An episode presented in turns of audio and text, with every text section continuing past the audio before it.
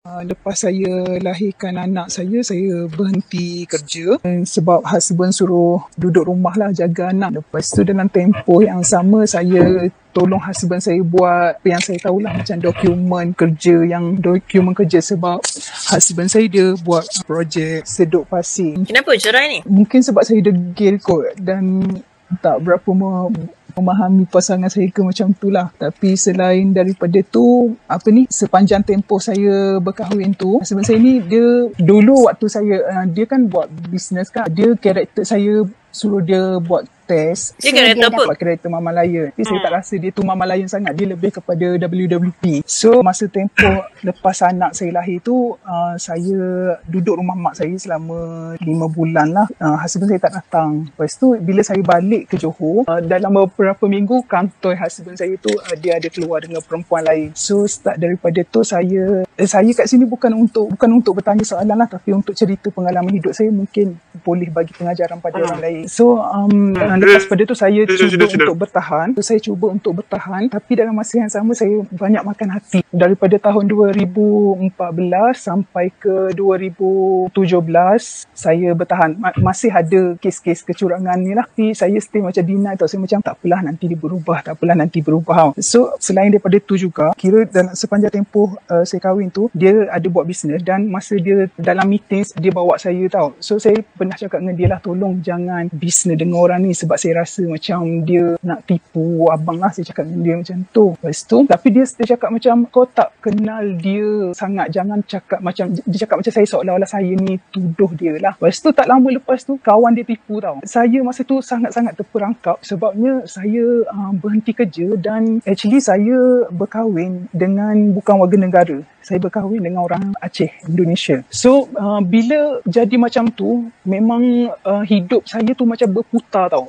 benda ni terjadi masa tahun lepas anak saya lahir 2014 lah. So kereta saya dua biji memang dua-dua atas nama saya dan penjamin adalah ibu saya dia gantung pada orang lain. Sebenarnya macam sebab dia dah berhutang dengan orang lain kan. So still nak continue business dia dia apa ni dia gantung kereta dia supaya boleh dapat modal lagi untuk support business dia balik. Dan benda tu jadi sangat teruk lah. Dan saya sangat struggle sepanjang daripada 2014 tu sampai ke tahun lepas lah. Tahun lepas bulan 1 satu baru saya dapat ambil sebiji kereta saya dan satu biji lagi masih ada pada orang lain. Ha, so bagi orang yang belum berkahwin tu tengah mencari nasihat kalau boleh nasihat saya buat FMBI yang kat cadangkan tu buat betul-betul. Dan bagi saya komunikasi tu adalah satu benda yang sangat penting. Dan jangan jadi macam saya macam you buat orang kontrol hidup you. Jangan bagi orang kontrol hidup you. Dan ada satu dalam grup telegram kot dia cakap tadi macam benci diri sendiri. Saya pun dulu macam tu sampai saya di depression eh sampai saya hampir bunuh diri tahun 2019.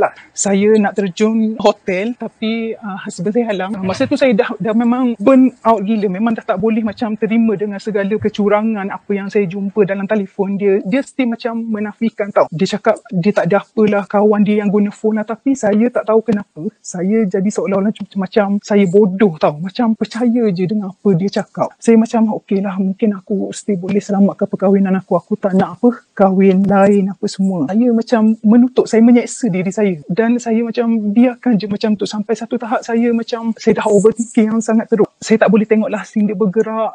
Macam uh, tidur pukul 2-3 pagi saya jadi tertanya-tanya. Dan untuk waktu sekarang uh, dia memang berada di Aceh lah buat projek yang pasir tu dan saya ada di Malaysia sekarang. So bila tahun 2020 saya tak tahu. Saya sangat lemah eh. saya selalu ni downgrade diri saya. Saya rasa saya tak cantik. Saya rasa saya bodoh. Saya kutuk diri saya tau. Tapi Alhamdulillah um, dalam hati saya tu terniat macam mana aku nak pulihkan diri aku daripada apa, depression? Saya tahu daripada start anak saya lahir saya depression. Depression yang sangat teruk saya rasa tak disayangi. Bila bercakap dengan husband saya tu, saya macam dalam perkahwinan kita macam nak bercakap tau, bersembang walaupun benda tu kecil. Dan husband saya ni jenis macam memandang semua perkara tu kecil dan bagi saya benda tu besar. Sebab tu saya dengan dia macam selalu macam bertolak belakang tau. Saya macam ni dia macam tu. Tapi saya cuba untuk seimbangkan apa yang dia tak betul bagi saya saya nasihatkan dia untuk ubah apa semua. So bila benda tu berlarutan berlarutan saya tahu akhirnya macam saya ni hanya macam mungkin memaksa lah memaksa orang lain untuk berubah. Dan akhirnya pada tahun lepas lah saya saya macam dah sedar tau kenapa aku macam nak berkorban sampai tahap macam ni sampai aku depression yang teruk. Start bulan 6 tahun lepas uh, saya baru jumpa psikiatri dan doktor kata memang saya depression yang sangat teruk lah dan saya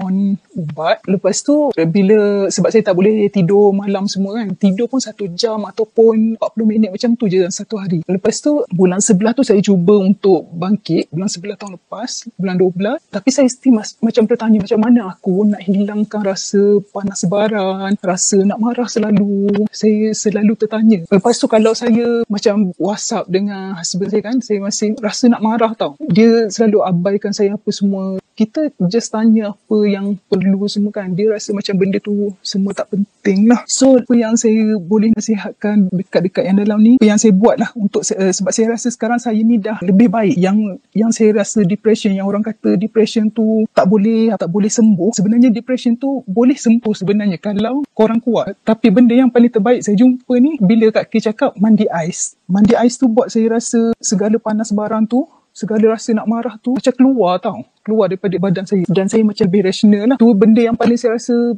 memang terbaik lah. Dan apa yang saya belajar saya saya jadi ni kurangkan jadi jadi pushy lah. Lepas tu saya belajar untuk tak mengungkit. Tapi sebenarnya susah juga kalau tak mengungkit tu sebab benda tu dah sebati dengan diri kita sendiri. So apa yang saya kos hari ni saya kos sebenarnya saya takut nak call kat kini sebenarnya. Sebab saya macam tak percaya diri sangat. Tapi saya cuba untuk bina keyakinan diri tu dan saya cuba korang ni untuk bercerita supaya apa yang korang dengar ni akan datang korang jadikan benda tu pengajaran. Dan kalau boleh eh, satu je apa saya nak minta nasihat daripada Kak Ki saya memang cuba untuk tak overthinking sangat. Dan nasihat Kak Ki apa yang Kak Ki boleh bagi pada saya? Ah, cerita you very inspiration lah. Untuk semua bukan swan je. Penguin pun sama. Penguin pun ada masalah macam kau. Penguin pun sangat susah nak keluar daripada dia daripada dia punya denial face so congratulations dah keluar daripada depression. Uh, congratulations. Dah keluar juga daripada pompong denial yang sangat lama untuk seorang swan bangkit balik. Congratulations. Cadangan Kak K adalah untuk you banyak buat self-love dan banyak tambah nilai value kat diri you sendiri. Pilih satu benda yang you suka, all out buat benda tu sampai benda tu jadi expert. Sampai you jadi expert lah dalam benda tu. Okay, Bella? Ya, okay, terima kasih Kak K.